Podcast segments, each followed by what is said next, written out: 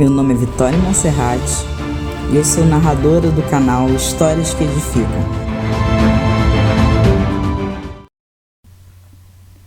A enchente. Em um ano de muitas tempestades, o nível do rio de uma pequena cidade subiu tanto que a água chegou a cobrir diversas casas. Nesse cenário, os bombeiros iam de lancha, retirando pessoas das casas alagadas. Um rapaz estava em cima de um telhado de uma das casas, observando a água subir cada vez mais e mais. Ao ver a situação em que ele se encontrava, os bombeiros se aproximaram com a lancha e pediram-lhe que saltasse. Venha, rapaz, entre na lancha.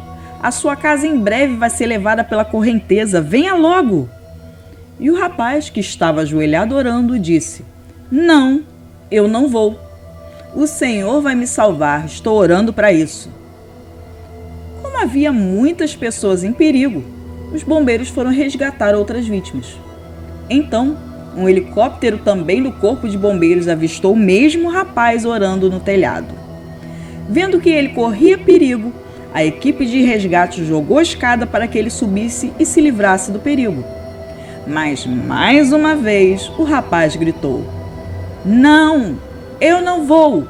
O Senhor já vai me salvar.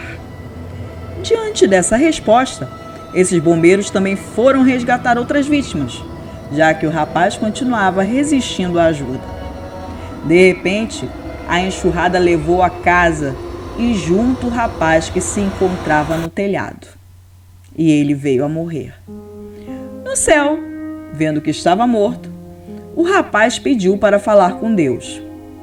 Levado à presença do Senhor, o rapaz perguntou-lhe irritado: Senhor, me disseste que se eu tivesse uma fé do tamanho de, uma, de um grão de mostarda, eu poderia mover uma montanha.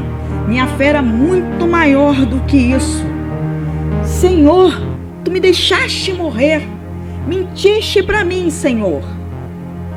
E Deus lhe respondeu: Meu filho, eu é que estou aborrecido com você. Como é que pode?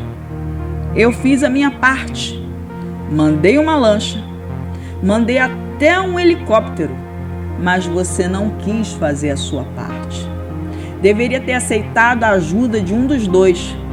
Afinal, você queria o quê? Que eu tivesse descido lá pessoalmente para te salvar? Pois é, meus amigos. Infelizmente, muitas pessoas não enxergam o favor de Deus e esperam que ele se mova dos céus. E não é assim que tem que ser. Temos que começar a enxergar os pequenos favores imerecidos que Deus nos faz, quando Ele envia os teus anjos para nos guardar.